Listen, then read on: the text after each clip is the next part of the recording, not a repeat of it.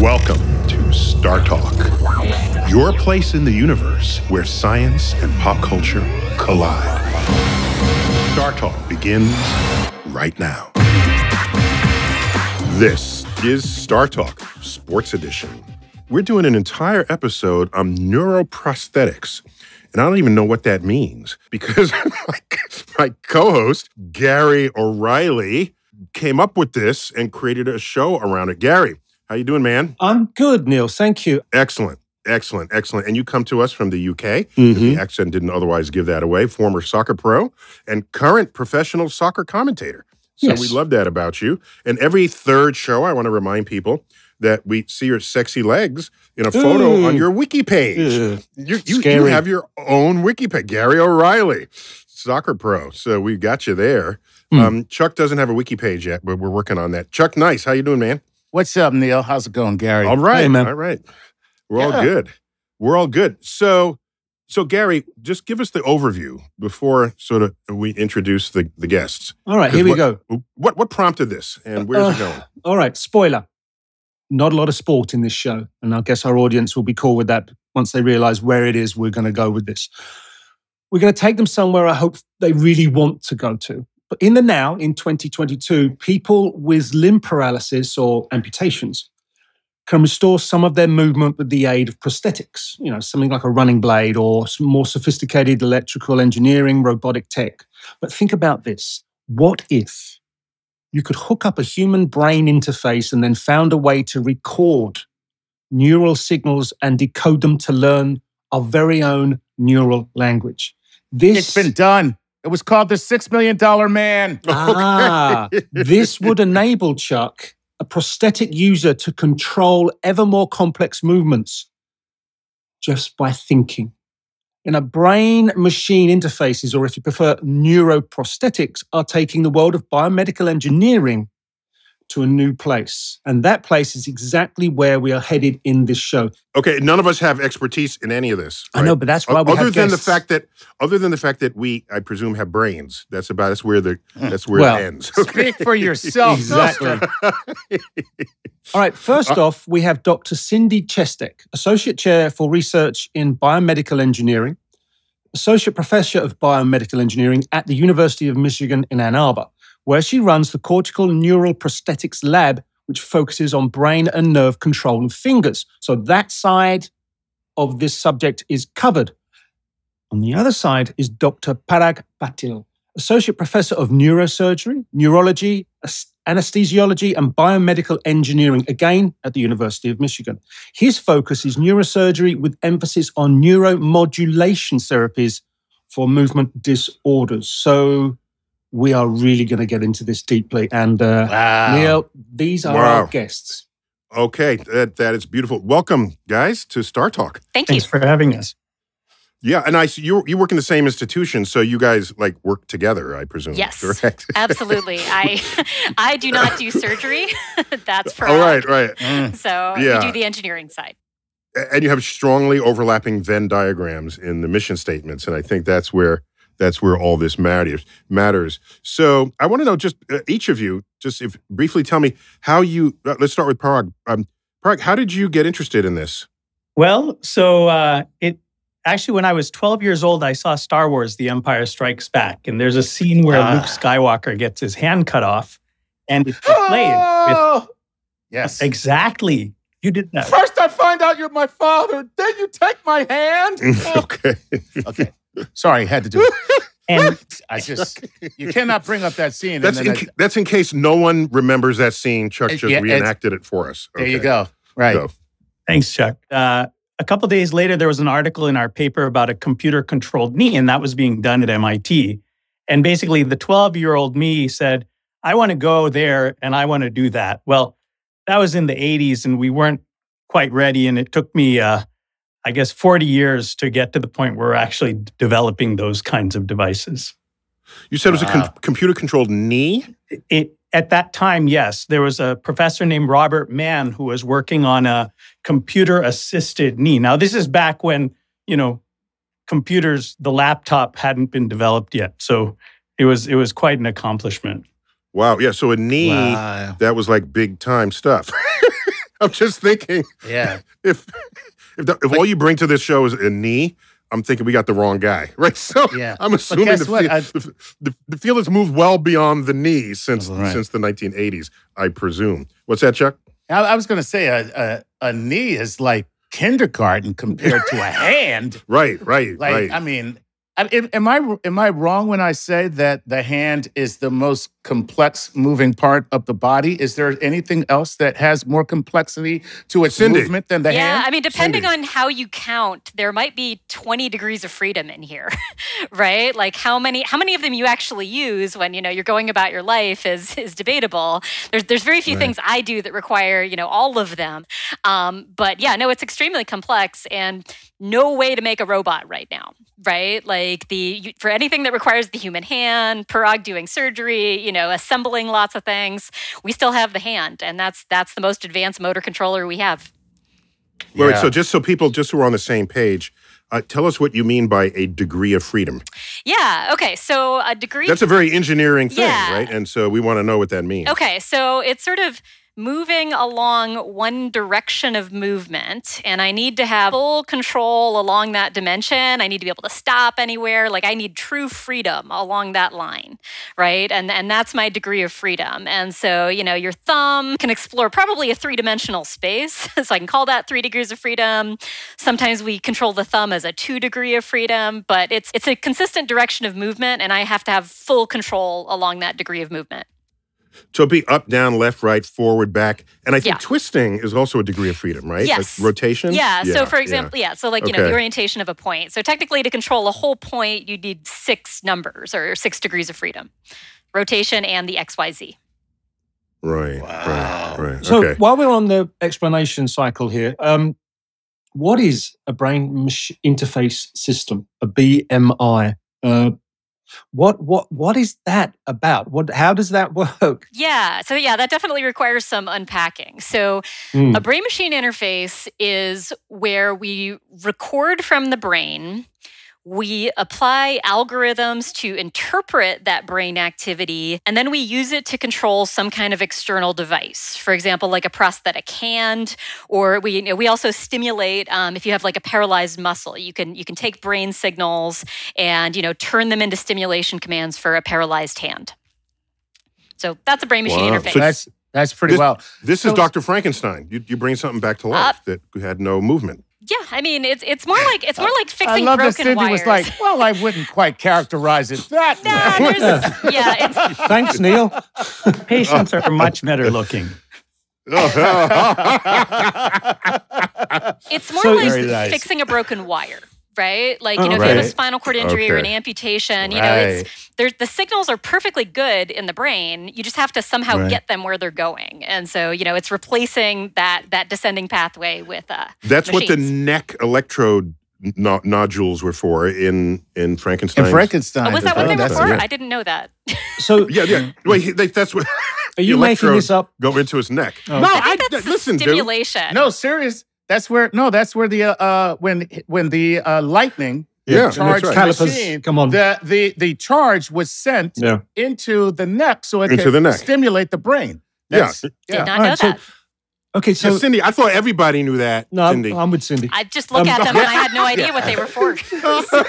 I just thought it was a cosmetic thing. Would you hang your jewelry on it, or your choice. glasses? No, no, Cindy is like this. Listen, I just work on brains in real life. Thank you. So, is there, what is the difference between a brain machine interface system and a, a neuroprosthetic? Is there any difference? Is it the same thing or are they completely different here? I mean, I think prosthetic is used very widely for replacing any function that you know. You're, if you're replacing a function with technology, people will will call that a, a prosthesis.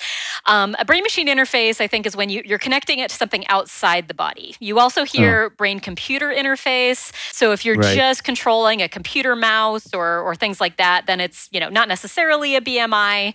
Um, but you know, in my lab, we mostly control physical objects. Yep, the Mhm. Parag. I I got a question for you. So I'm I'm going to be last in line to start hooking up machines to my to my brain. Just so you know, last. So when I when I think of what's going on in the brain, things are happening on a on a chemical molecular scale. Mhm. We don't have machines that are that little. to interact in the way my brain normally functions. So, what is what is the mismatch that you're trying or let me not pre-bias the answer. exactly. How are you taking machines and aligning them with the neuroelectrochemistry of our brains? That that's a great question, Neil. So so the brain actually is two different systems that are operating together. So you have all of these cells, little microscopic cells that have all these chemicals in them and proteins and kind of the biology of them. And they're producing electrical signals. And so you can look at the brain in two different ways. You can look at it as the chemistry and the chemicals that are moving around, and you can look at it as the electrical signals. What Cindy and I work on accesses those electrical signals. Oh, so you don't you don't need the the the biochemistry if the biochemistry's sole purpose is to make an electrical signal because you can just put in the electrical signal because we got that. We kind of can. The thing is that that means no. That, that, that, You- that's a polite you- no, you- I think. the, the trick is you have to put the right signal in the right place at the right time or read Yeah. the right Uh. signal at the right time in the right place. oh, it's, it's a two way street. Oh, Right. and you have to know So what you're is- reading. If it's written in a foreign language, it doesn't do you any good. And we don't know what the language of the brain is yet. So, how do you create that baseline? And do you find variation from brain to brain? Because brains tend to be very different from one person to the next. So, how do you create that baseline? And then, how do you account for any variations? That's Cindy's Yeah. answer. So, so the the short answer to that is it, it's a machine learning problem, right? Like, you know, you'd think we would need to understand the brain at a very low level to be able to do this, but we we can just use correlations, right? So if, if we have somebody coming into the lab and we say, okay, move your thumb 10 times, move your index finger 10 times, you know, and then we learn that relationship. And we're only recording from a very small number of the neurons. Like there's there's many, many neurons in the brain. We get to look at a very small number of them and we have to deduce that relationship. Think of it like your uh, like your iPhone. Your iPhone recognizes your face, but does it really know your face? Does it really know it's you? No, it has a computer program in it that says, "Ah, that's the face that I've been taught to recognize and turn on." And that's kind of what we're doing. So at the moment, there's no Rosetta Stone, no Oh, very good point. Yeah. code breaker for people in your field to be able to just go, this is what this means. Because that would mean you'd have to standardize it. You'd have to localize it to every individual brain. Oh, absolutely. to, it, every brain would have to go through some uh, Yep. brain interface standardization Training. for that person. Yep. Yeah, no, and you're, you're trying to get that down to the smallest amount of data. But basically, if you, you know, you're looking for the same kind of pattern over and over again, and then you relate Mhm. that to the different movements. But yes, every single person that gets a brain implant, there's a whole calibration routine, and they think about all these different movements, and we learn what that is. So, are, are the motor cortices of the brain centrally located, or are they like other parts of workings of the brain where they're in different spots? Yeah. All right, wait, first, Parag, how many how many brains have you poked at? Let- Let's get that up. Yeah, up let's- front. Yeah. Oh, that's uh, so I, I I guess I wouldn't quite use the term poking, but hmm, but uh, you know, I, I would say on average about a maybe a, a, a hundred a year over the past 17 years, something. Wow. And then I think and then a bunch my- of spines as well. You- Right. The technical term for that is and a how many and how many of them have you turned into your own personal zombies? no. I, I All right, let's- currently have no personal zombies, I'm afraid. So uh, All right. I, I, I kind of joke that I'm the doctor that you never want to have, right? Who wants who wants to have a you want to have a pediatrician, you want to have, you know, a, a primary care doctor, but but you don't want to have a neurosurgeon.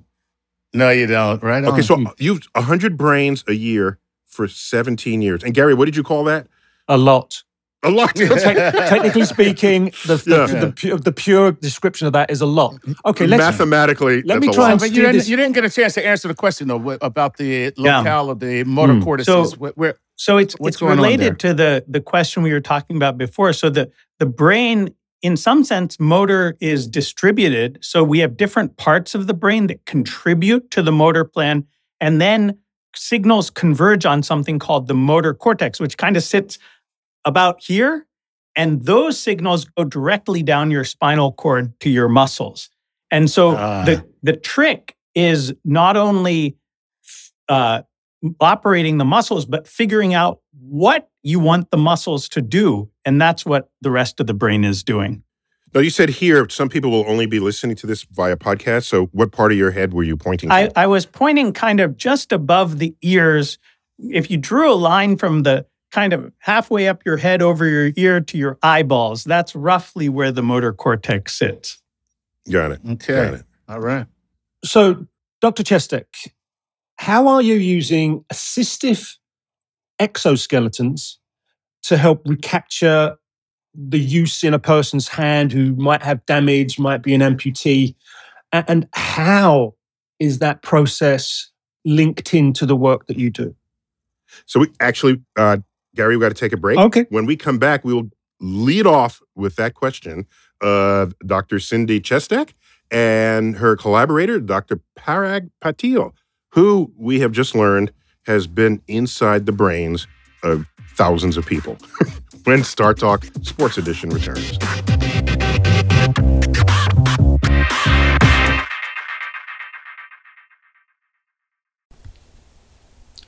This podcast is supported by FedEx. Dear small and medium businesses, no one wants happy customers more than you do. So you need a business partner just like you, like FedEx, who understands your passion for serving your customers because they have the same commitment towards you. That's why FedEx offers you picture proof of delivery, packageless and paperless returns, as well as weekend home delivery to 98% of the US on Saturday and 50% on Sunday. See the FedEx service guide for delivery information. What's more, FedEx Ground is faster to more locations than UPS Ground. Trust FedEx for timely deliveries. See what FedEx can do for your business. Absolutely, positively FedEx.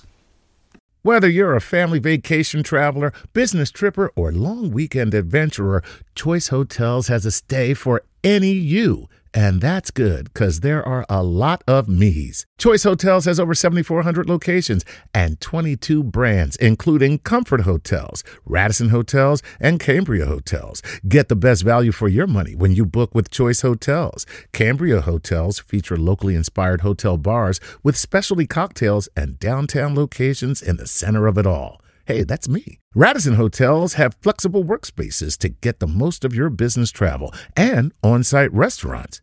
That's me too. And at Comfort Hotels, you'll enjoy free hot breakfast with fresh waffles, great pools for the entire family, and spacious rooms. Hey, that's me too.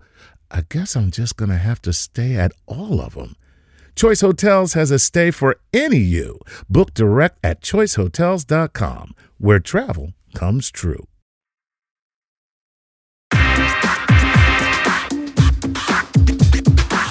We're back, Star Talk Sports Edition. We're talking about neuroprosthetics with doctors Cindy Chestek and Parag Patil. And we're, we're, we're Cindy's an engineer and Parag is a is a medical surgeon, and they're both focused in the same way with the same mission statement. And uh, we're trying to learn more about what the present and future of this brain machine interface is. And we left off with a question. Gary, why don't you give us that question one more time? Okay. Um, came across the term assistive exoskeleton, right? And I, I was, I'm thinking, well, how is that going to work? How is that set within your program? Because it's looking to restore and recapture the movement in a hand of someone who's damaged or an amputee. So if you could explain how that fits in. Yeah. So exoskeleton is is one of the ways of giving the movement back. So if we're talking about an exoskeleton, we're probably talking about spinal cord injury and paralysis and, and trying to Uh-huh. help somebody that, that can't move right now, as opposed to, for example, a prosthesis or, or a prosthetic hand. Um, but yeah, it's we mostly in the lab are trying to stimulate paralyzed muscles.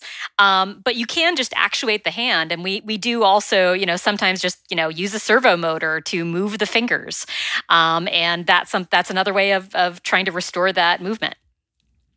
Yeah, but if you do if you do it with servo motors, then you're not doing it neurochemically within the the, the nerves of the hand itself. no, correct? no, and I mean, I let me let me maybe take you through the system a little bit. Um, you know, so we record from the brain. We get maybe like a hundred tiny needles worth of information. Um, you know, we process that. so Needles that are inserted in the, in brain, the brain. live. Yes, and and you were asking earlier Sign, about sign me up. yeah, you were asking earlier about detecting the signals. It's really it's not as hard as you think. It's more like milliseconds and microns is the time scale and the space scale Okay. that we need. Yeah, we Like, got that. We got that. yeah, that. so it's it's not that bad. We've and got you know if I if we cre- get our signal within like 50 milliseconds, that's going to feel pretty instantaneous if you're trying to control something. Um, but then yeah, so so a millisecond is not a millionth of a second; it's a thousandth of a second. Yep. yeah, that's about the time Okay. scale of neurons. How long are these needles? How So- long are these Mhm. needles Who's, who's counting? In the skull into the brain? Are they are they attached permanently, or they just you just take them out? It's it's, it's like acupuncture. I mean, I it's about a millimeter, right, that goes into the brain, and that gets you into, you know, the, the really great signals that but you are want. you are you keeping those in on a permanent basis? yes. So how do you overcome going through the skull into a brain that is floating freely? Yeah, Within yeah. Do these people have like skulls when this is happening? So I guess I'm, sorry. I'm guessing Sorry they are. the ignorance. But- I don't know. but it was just the fact of you, you if you had any slight impact on that patient while those needles are in there, you've got all sorts of issues to overcome. Gary, they're not playing football while this is happening. What do you think? What do you think these people Someone are? can bump into something. It just happens. Okay. We're human. Will you let the woman answer the question? I will. This is actually a, a Parag question of why you can have tiny needles in your Yeah. brain safely. but So so so, Mhm. so we've we've we've had over a century of being able to get into the surface of the brain safely and for patients to heal up well and be able to even go home from the hospital the same day or the next day.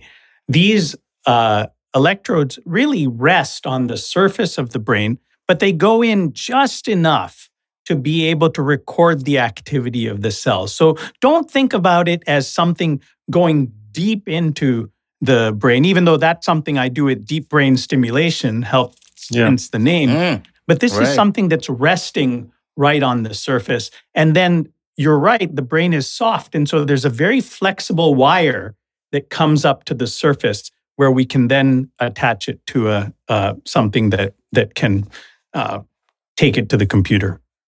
And this is through a hole in your skull that you have drilled with like a drill bit.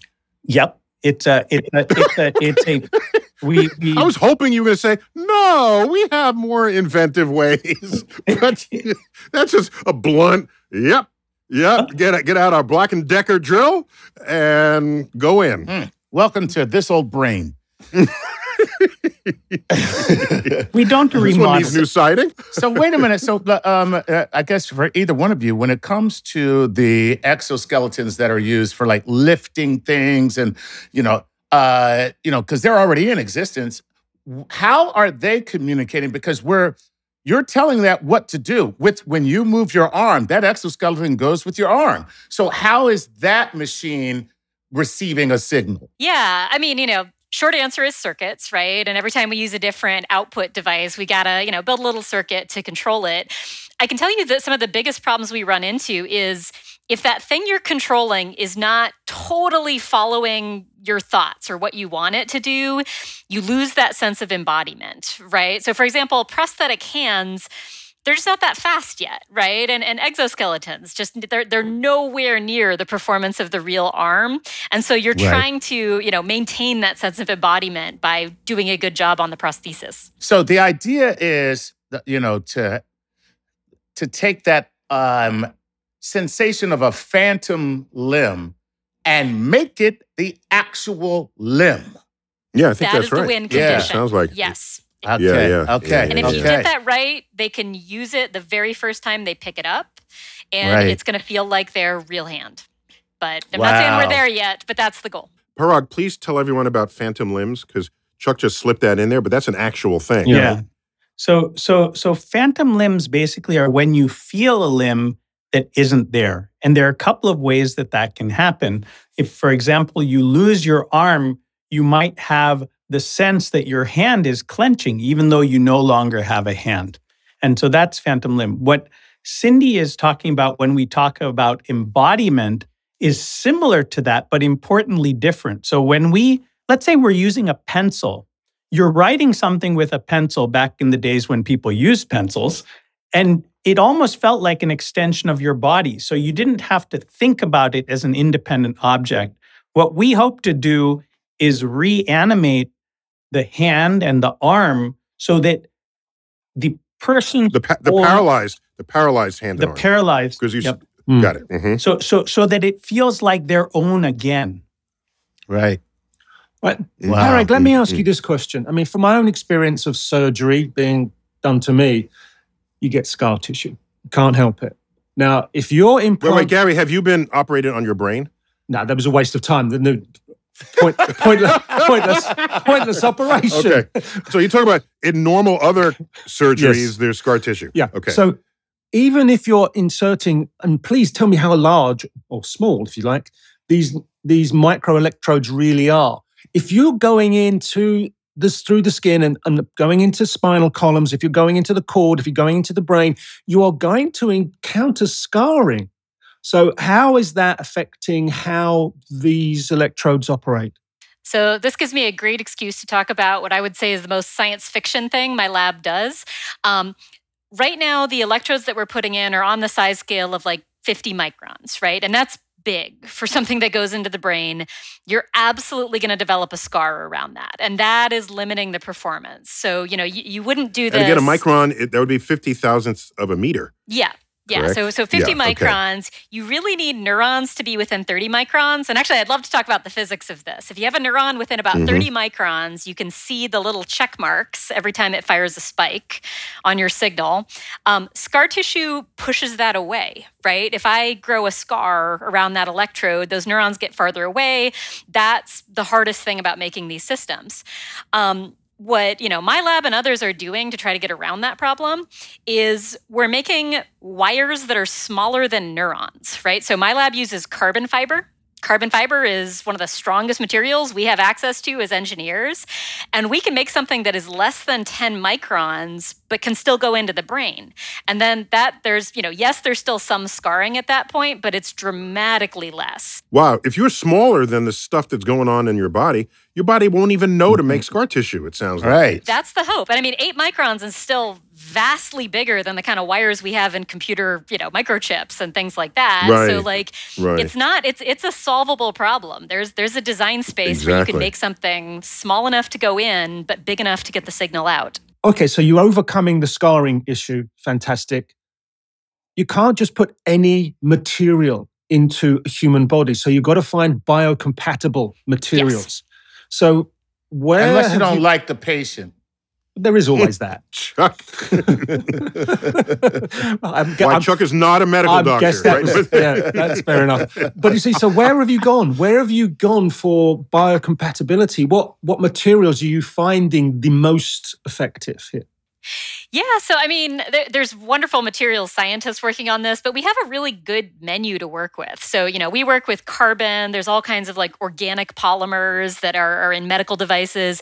Um, your body actually really likes things like titanium and platinum, right? Yeah. So there's a lot of medical devices made of those materials, um, and so that that's sort of our menu, and it's it's good enough. There's a lot of like you know good conductive materials, good insulating materials.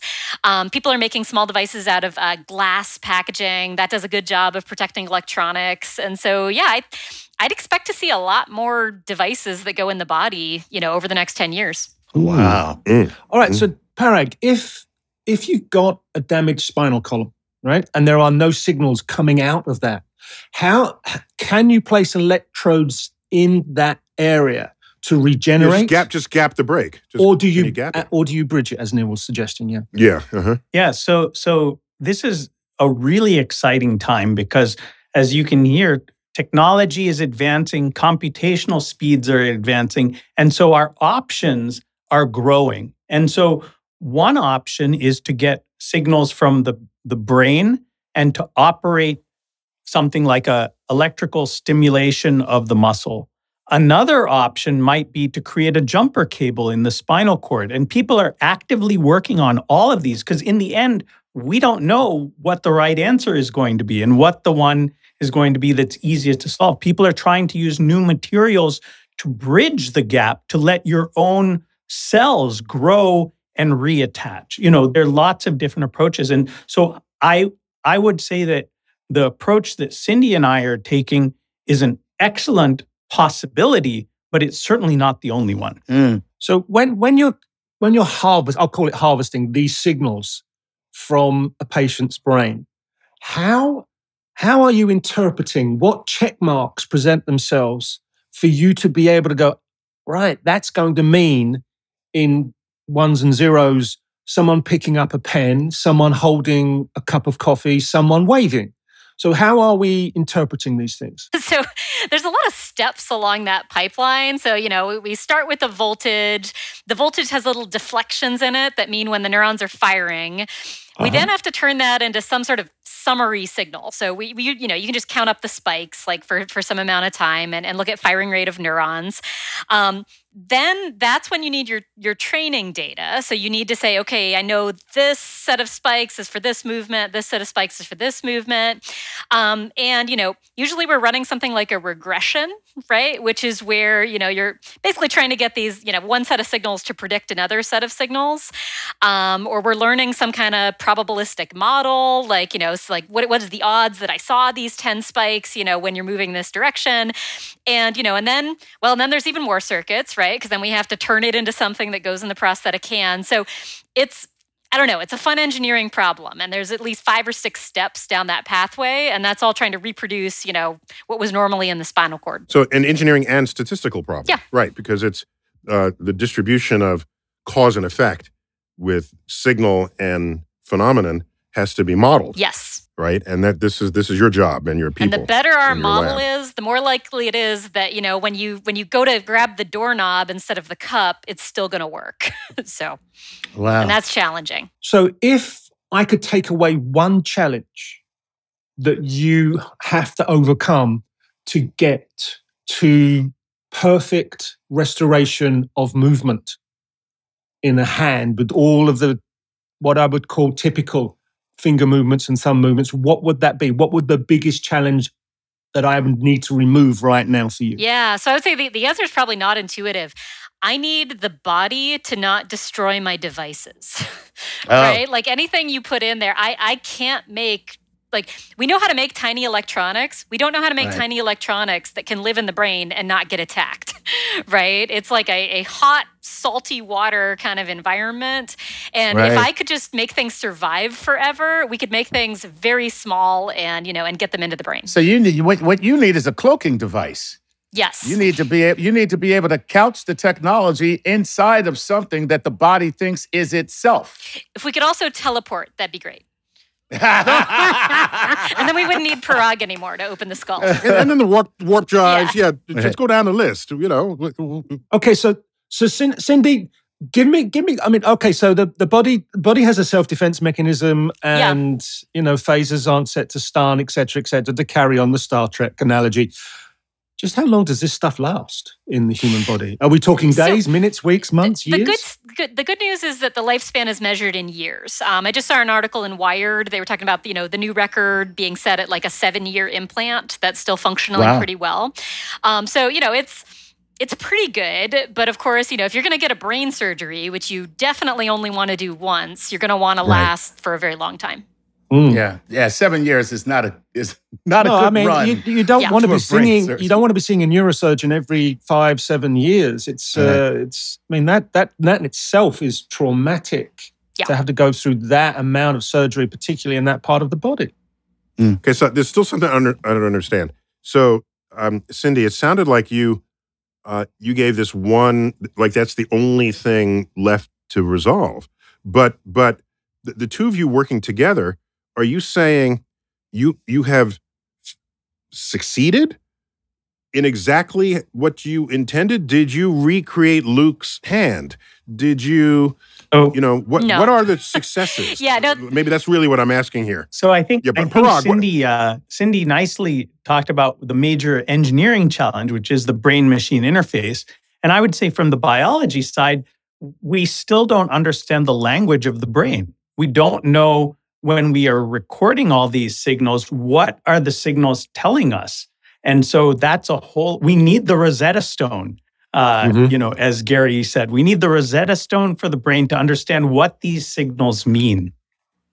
Yeah. So is that is that basically the hard yards of research and going through patient after patient after patient and just making AI work a 28 hour day? Yeah. I mean, I would say Mm. I, my, my perspective is slightly different on that, where, like, I, I totally agree. We do not understand the language of the brain. There's so many wonderful neuroscientists that are working on that, but quantity has a quality all its own.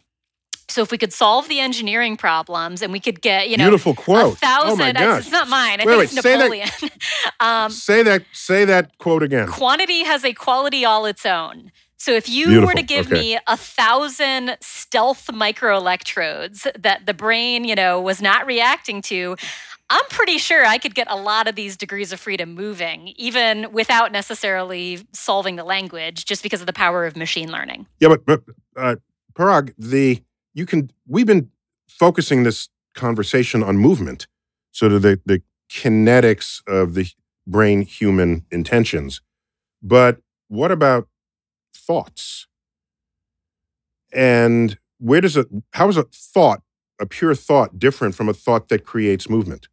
So that's that's a great question, and we we don't have the answer. So people are also working on these kinds of interfaces to reproduce language. For example, you put the electrodes in the language area of the brain, and you try to interpret what a patient who is unwa- unable to speak is trying to say. Um, Ooh, Right. wow. And Okay, also, yeah. those thoughts do have, I don't know how to put it, it's not a tangible quality, but a measurable quality. For like, I read this study about how they put these people in an MRI and they did things to them just thought wise, and their brain lit up like it was actually happening. Yeah. You know, so Oh, that, Yeah. that there is that element of it too. Wow. Yeah, so so that comes in where we're trying to think about where to put these electrodes. So imagine someone is paralyzed so they can't move. How do we know where in that particular patient's brain the hand area is located? What we do is we have them think about moving their hand and their brain activates in their individual hand area, which gives us some sense of where we need to go. Even though that hand area has lost its electrical connection, the hand area of the brain has lost its electrical connection to the actual hand. Correct. So so Wow. it- now Trippy. Just completely I That is have different. to say that that it cha- you if you lose the electric connection, then the representation in the brain changes. It might just like when someone has a stroke, other areas take over those functions, It might rewire. Yeah. and yeah. so some of that is also happening. So then, how do you account for that kind of neuroplasticity? That uh, you know, the, it seems like the brain is always changing. Which I mean, so you're always trying to hit a moving target. that's kind of okay. Chuck, wait, wait. Chuck, put a pin in that. We're going to take a quick break, and when we come back, we're going to find out the answer to Chuck's question. And I want to start bringing up sort of the ethical issues here, poking around in people's brains to change what they're doing and maybe even one day what they're thinking. Uh, that's part of the neuro was plasticity, neuro. Hmm. Stick any word after neuro, and it will apply in this moment. Okay, when we come back to StarTalk Sports Edition.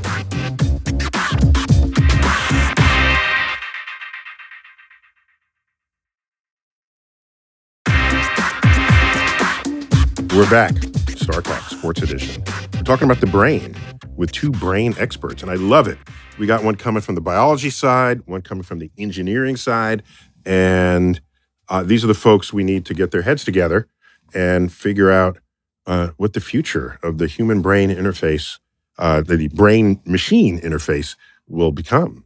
And so, Chuck, we left off with a quick question of yours.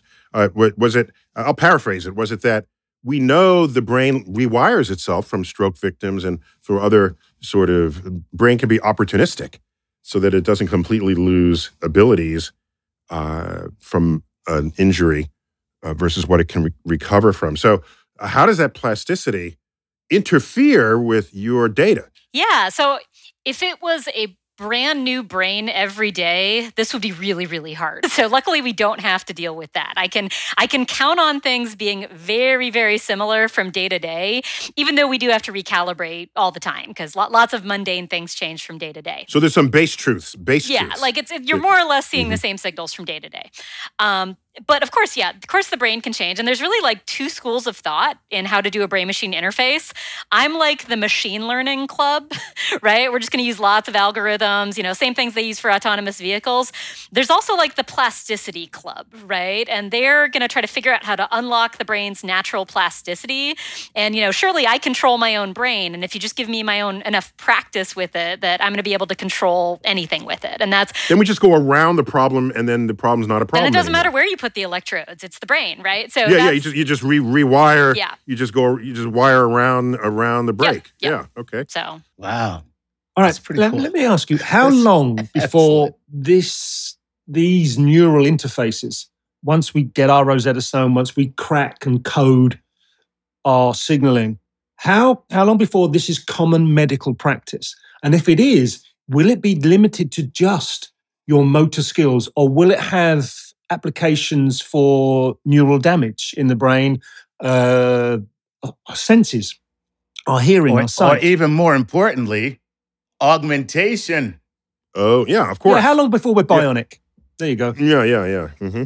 I mean, this is this is one of those wicked problems that that mm. you know. If if you asked me when I was headed up to college, if I would have something like this that you know, has all this information. I can reach all my friends. I, I would have no idea. Let the record show he held up a smartphone. Yeah, smartphone. Yes. Yeah. Um, mm-hmm. The uh, I, I wouldn't know, and and so the answer is we're making steady progress, and I think that devices that are brain machine interfaces, you know, you could see them rolling out in the next 10 to 15 years. But at what point will we have something that we want to control our wheelchair in traffic? That's mm. the question. So there's a question of reliability as well. So we're making steady progress, but we don't know. And there may be jumps uh, in technology that we haven't even imagined yet that are going to be fundamentally important to what we're trying to do. But but, uh, but right. So the the future of this is is sky's the limit, right? Because you're here working on on motor skills, motor ability at all, but you're still poking the brain. Mm. I'm sorry, you didn't like the word poke. You're uh, you're what's the word? Exploring, Pro- probing, explore, probing the brain, probing an electrode. okay, so when I think of all of the reasons why people are are uh, institutionalized for mental health reasons, if once you, uh, Cindy, once you know the brain map, you ought to be able to go in and nip, tuck, cut, paste to change whatever might be a completely regressive societal behavior into someone who who's a perfectly law-abiding citizen otherwise or perfectly behaving in ways that we consider normal. But then again, who defines what's normal? Yeah. So I yeah, I, I agree. In a sense, what we're developing is technologies for interfacing with the nervous system and the nervous system does all kinds of things and is related you know we can we can help people in so many ways just by you know controlling the organs or trying to correct things in the brain but yeah i mean i guess i, I hope that the future has a you know robust ethical framework around this i mean i think those decisions have to be made you know you know by by individuals by in consulting with their doctors and that you know yeah i don't have an answer to that because that's that's difficult but i can say that this is coming and it's probably coming within the next couple of decades. And so now is the time to be talking about it. So okay this is so far off but i still got to ask. When you look at the neurochemical interactions of the brain and you look at what you're doing in terms of recording it, codifying it, and then manipulating it. Wouldn't it be possible one day to take that and kind of change the way people think? Because, like, for instance, something like racism, which is an irrational response to seeing someone different, you would be able to kind of dial that down so that you might be able to eliminate certain uh, human maladies with with this type of uh, um, technology, or, or am I am I just too sci-fi and and too bleeding heart? So uh, that's that's a great question, and so if we And by the way, it's, take- there's a deep morality Yes. dimension of that too, because that means you're controlling people's thoughts, and you have a nice progressive uh, mission statement that we all, you know, kumbaya. But that that but in the hands of nefarious counterparts to Cynthia and you guys could start a revolution. So so yeah, what do you what what's up with that? I, I think it's like so many things. There, there's probably a potential to do bad, and there's also great potential to do good. So, for Mm. example, if someone is addicted to drugs, can we put a signal in that helps them get better? I was involved in a trial where we put electrodes in to try to help people with otherwise incurable depression and, and help them access things like therapy. So, all of these things have the potential for good or bad. Um, frankly, I, I'm hoping that elementary education gets rid of racism in this country rather than having to put electrodes in everyone's brain. Seems a less risky uh, uh, approach. I got to tell you, the way things are going, I'm betting on you.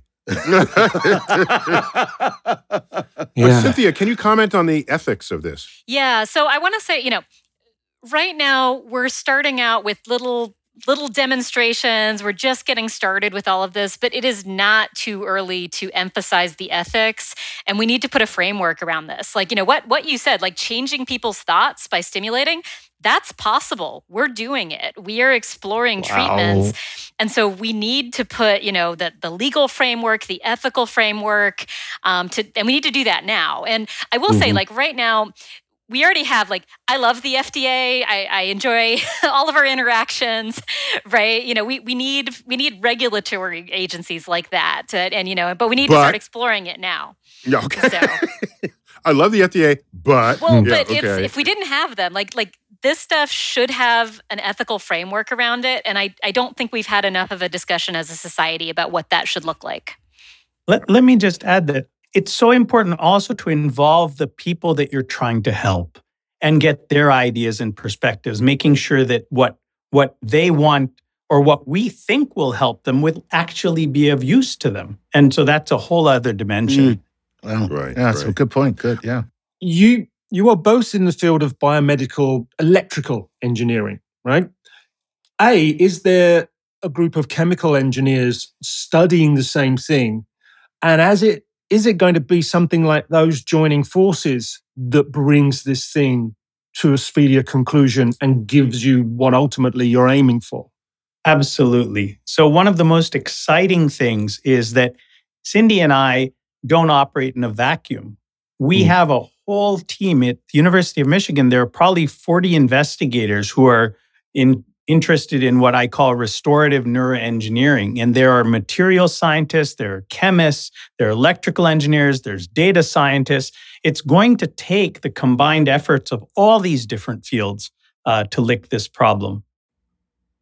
So generally, that's enabled when there's a journal that comes out that has all those uh, that has syllables extracted from all those fields stapled together into a new word, like biochemical engineering. All right, I mean this has been all the rage in the last several decades. It's how you get uh, uh, uh, you get astrophysics, you get biophysics, you get geophysics, you get geochemistry. So it sounds like you guys need a little bit of everybody uh, to tackle the brain.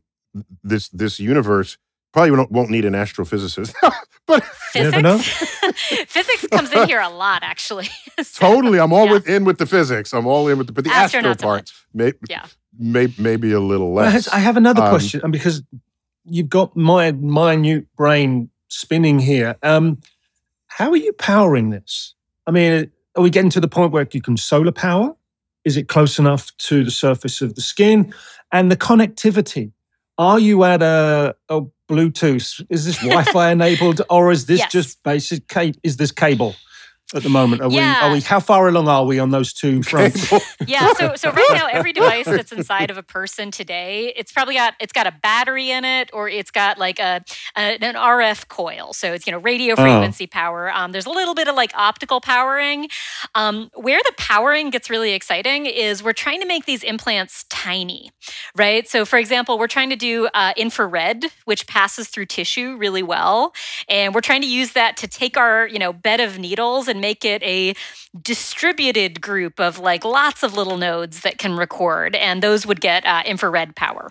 Um, but people have looked at all kinds of things for this. Um, ultrasound, like that's another way of getting power into the body. So, but yeah, lots of lots of items if you, on the if menu. you have too much power around each electrode, do you not then run the risk of damaging cells well, and and that's why causing you, other problems? Yes, and that's why you can't just, you know, power everything from the outside. Like you can always get Mm-hmm. power in there, but the question is did you deliver too much power to the brain tissue in order to power up your device, right? Because you have to We say, always want more power. No, no, want no. The brain power. does not want more power. Things go very wrong if you deliver too much power. More to the brain. power. No, Wait, no, wait, no, but- Neil, you can't put a V8 in there, right? It's just- Oh. Oh, wait, just to be clear, V8 isn't is an old fashioned internal combustion Yes. engine for a car that has eight pistons. Yeah, you guys cylinders. remember those? yes, dinosaurs used to drive them.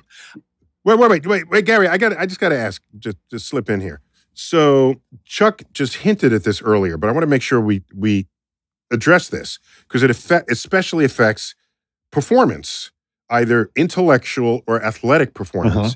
If you have the power to influence a human brain, which is such a big part of any form of human performance, Agreed. what's to stop people from making themselves better than they ever would have been, Mm-hmm. holding aside whether they were injured or missing limbs or had spinal cord injury. Right. Just give me that. I'm a I'm a, a quote average, normal, healthy human being. Right. Still give it to me so my reflexes are faster. Right. So I can r- jump higher. So that so, so that I won't psych myself out Right. in the big game. We al- Yeah. we already use um, you know uh, chemicals to increase and augment certain brain functions. Yes. Why not and, and as, have as an- Yogi Berra said, ninety percent of the game is half mental. There you go. Okay. There you go. So like I want an implant that just singularizes my focus. Focus. Yeah. I singularize Exactly. my focus so Yeah. that when you throw a pitch at me, I'm there. all I see is like the baseball is like big as a volleyball because and that's the how stitches are just turning slowly. Right. I and then can you got actually it. read Rawlings across as it comes across. So you know, enhancing human performance is on the doorstep. Yes. So what, where do you see that taking place? Yeah, so I want to say for for specifically the stuff that we do that involves doing surgery, we are not remotely talking about augmentation. It is it's nowhere near where we're at. You know, we're trying to get bits per second out of the brain, right? Which is amazing if you're trying to control a prosthetic hand, but not very helpful if you're an athlete, you know, trying to augment your performance. Um, I can say that there's every possible kind of non-invasive way to do this is being explored right now right? There's little headphones there's little things you can wear on your forehead there's earphones that you know theoretically stimulate your brain. Um, there's where we have some of the physics problems right? Like you're just you know you're, you're trying to get a signal in or out that you know maybe you can do something and it's worth a try but like you know you're, you're probably not going to see that much augmentation in the near future Wow. But deep brain, deep brain stimulation, either by electrodes that go deep in the brain or by some, like you're saying, Yeah. Some external device that focuses super energy. magnets. Yeah, yeah And I for mean- example, or pro- probably not, but yeah. yeah so For example, so I always say that that augmentation is is nowhere near where we're at. You know, like 50 years, like you know, not going to happen. Um, however, this whole field didn't exist 20 years ago. Right. And 20 years is an Okay. eye blink. Um, Right. So by Yeah, the time yeah, you're okay. fast forwarding this technology, I mean, like, I, I don't think that, you know, there's going to be brain implants anytime soon, but thousand years is a long time, right? And there's there's maybe going to be other ways of doing this that are more non-invasive and more safe. And so you can never say never in engineering. But so so Parag, if we can actually make permanent positive changes to the brain. Then we stitch you back up, and and Cindy's out of a job because your brain is doing it on its own, neurochemically, rather than with external help. Is that is is that where you might land one Yeah, day? well, so that that's a, a another great question. So one of the things we do deep brain stimulation for is for Parkinson's disease and to help Mm. patients who have Parkinson's disease. And people ask me, well, what will you do if we find a cure to Parkinson's disease? Who will you operate on? And the answer is, I will celebrate. it. Similarly, if we find a way to cure spinal cord injury, I will celebrate. We will all celebrate. There are so many. I'll start working on the problem of chronic pain. So, Yeah. with every Mhm. technology, it creates many more opportunities than it does limit our options. But at the same I didn't mean to express sympathy for you guys being out of a job. That was not my intent here. It was just I'm just imagining if you have a cure for something, then then so much of what Cindy de- is describing is no longer necessary. That's all Sure. because the body now handles it itself. So that's a Yeah. foreseeable future as well. Yeah, in a correct? What we sense, I mean, you know, where there's people that are trying to regrow the spinal cord, and there's people that are trying to bridge around it, and it's a it's a friendly competition, but it's great if one puts the other one out of business. But if it's just electricity and and and chemistry, Yeah. why can't you just solder a new connection across the broken spinal cord? Why is that so hard? Get some physicists in there. We do this all the time. Okay, some electronics people. just give me a soldering yeah, iron. so I got this. unfortunately, it's much easier to do with biological components. So, like, I, I'm a fan of the wires, right? like, I'm trying to get Yeah, wires right. in. That's some, Um, but Yeah, but- probably it's better if it's like neurons and axons, and they can, you know, reform the connections, make new synapses. Um, but on the other hand, you still have the patterning problem, right? Like they have to know where to go, and so people are using electricity to try to guide, like you know, regrowth of the spinal cord, for example. Neil, we're, we're right on the doorstep. We just need three things. We need the wire, we need the soldering iron, and we need the wiring diagram. Once you give us those three things, Ooh, we're there. Oh, ooh. Okay. And it sounds like the wiring diagram is a tough Yeah. one at this They point. are. That's Right. that's hard to get back once you've lost it. Whoa. By the way, Parag, uh, that is everything. So just pointing that out. you, you said, well, right there, we only need three things. I'm like, yeah, that's everything. no, no, no, no, but- but it's deep that you can even uh, list three things. Yeah, I mean, I no, no, it is. it's it's and and it's and you can abstract those categories to many other walks of life. All Yeah. right, uh, you need the tool, you need the the the materials, the tools, and and the the diagram. Yeah. I mean, I think that's that that that applies to everything. But the That cool is- this- thing is that though w- w- every advancement you make touches upon other areas of our lives, there's it's an advancement everywhere. Yes. Any Yeah, advancements where you are is an advancement everywhere. well, and it's a science and engineering. That's that's the hallmark of what that what that is. yeah. Well, it's You the got it. rising tide, isn't it? This is rising tide that raises all ships. So it's it's Yeah. just Yes, the benefit yes. of this work. So, so Cindy and uh, Parag, how do we find you on social media or or your lab? It, does it have a, a, a home on, on the yeah, internet? I, I have a great last name for science.